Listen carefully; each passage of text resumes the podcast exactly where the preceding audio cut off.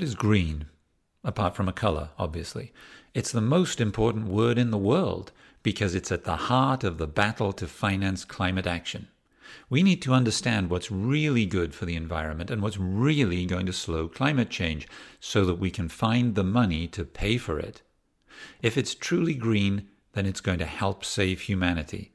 And you'll find out what it is here with our Dictionary of Green Finance.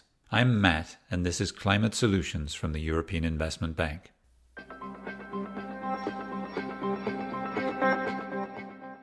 E Mobility A Story About the Electric Puzzle.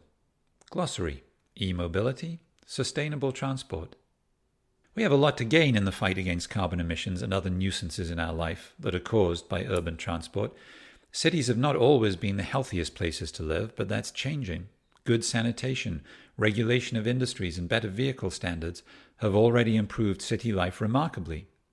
But more can be done. One benefit we'll get from the transition to electric vehicles is an end to exhaust emissions.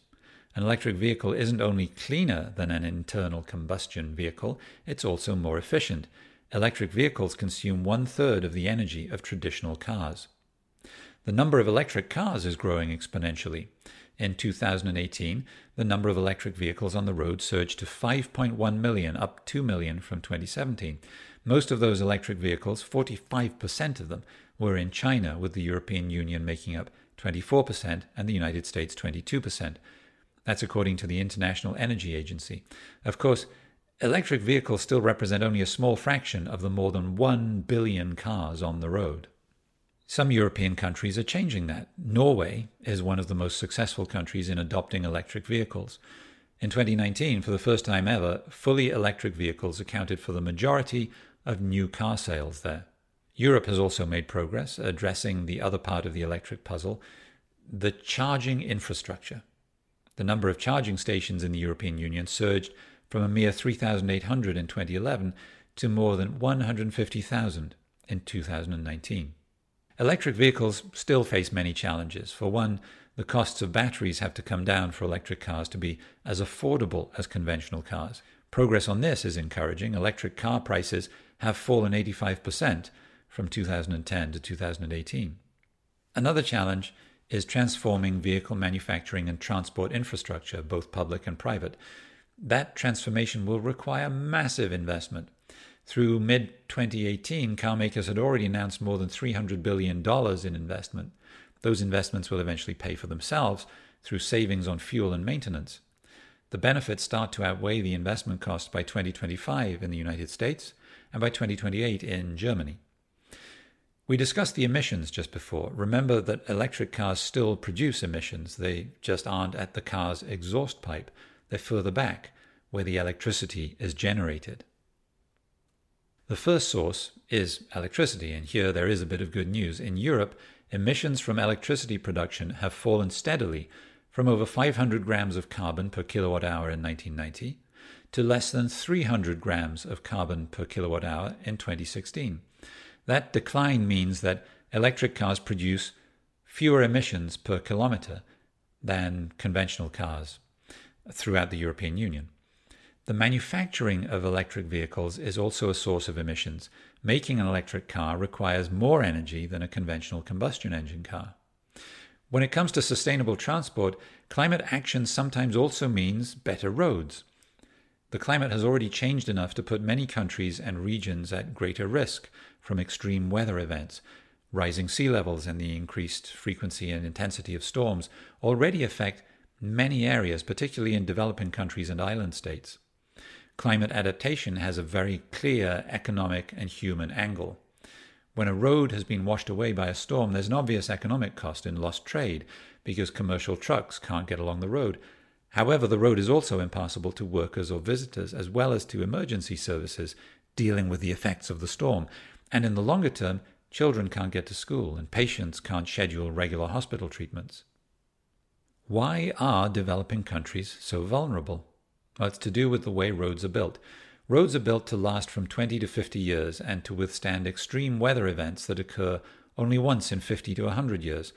Climate change means that these events will become more severe and more frequent. In developing countries, design and maintenance of roads are sometimes underfunded and not always based on recent extreme weather predictions. At the same time, existing infrastructure may degrade faster due to harsh weather conditions, resulting in the need for earlier upgrade and replacement. What about air quality?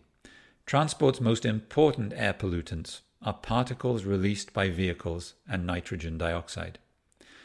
Electric vehicles do not burn fuel and so they don't emit nitrogen dioxide or particles from the exhaust pipe. Great, but electric cars are good for congestion, right?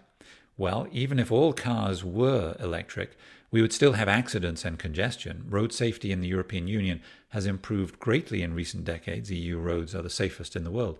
The number of deaths and injuries is still far too high. Technology may help here.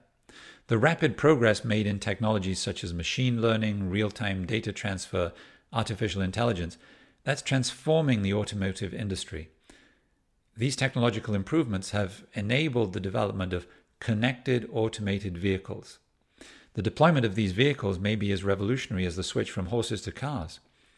A future of fully autonomous vehicles is highly uncertain, however, as adoption depends on a variety of factors such as public acceptance, liability concerns, legislative constraints.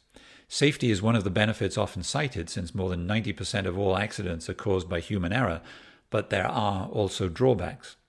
With automated cars, the cost of time lost to traffic decreases. You can do something else as the car moves along because you won't have to actually drive the car. Meaning, some people might be willing to spend more time in a car, thus aggravating congestion instead of reducing it.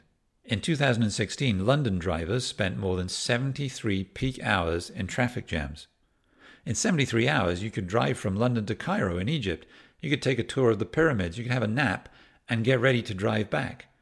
Or you could just sit in a traffic jam in London.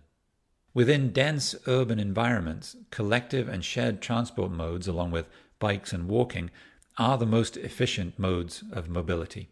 But people will only use these types of transport if they're easy, fast, safe, and affordable. We need to adapt our cities so that walking, cycling, or public transport is feasible and cost effective for commuters. Improving the attractiveness of public transport will increase use and make it easier to finance. If we design our cities well, using public transport should get even easier. We already have immediate access to public transport data on our phones through apps that tell us whether a bus, metro, or tram is the fastest way to get to our destination. Shared transport services like bikes, electric scooters, small motorcycles, and cars have appeared in our streets. The challenge will be to develop these services so that they're a help and not a hindrance. You know, blocked sidewalks, run-down pedestrians. We need to ensure that these new services do not cannibalize public transport and that they're safe. Don't forget to subscribe to Climate Solutions. Next time, we have an energy fairy tale, a story about the ugly duckling of green energy. Thanks for listening. This is Climate Solutions from the European Investment Bank.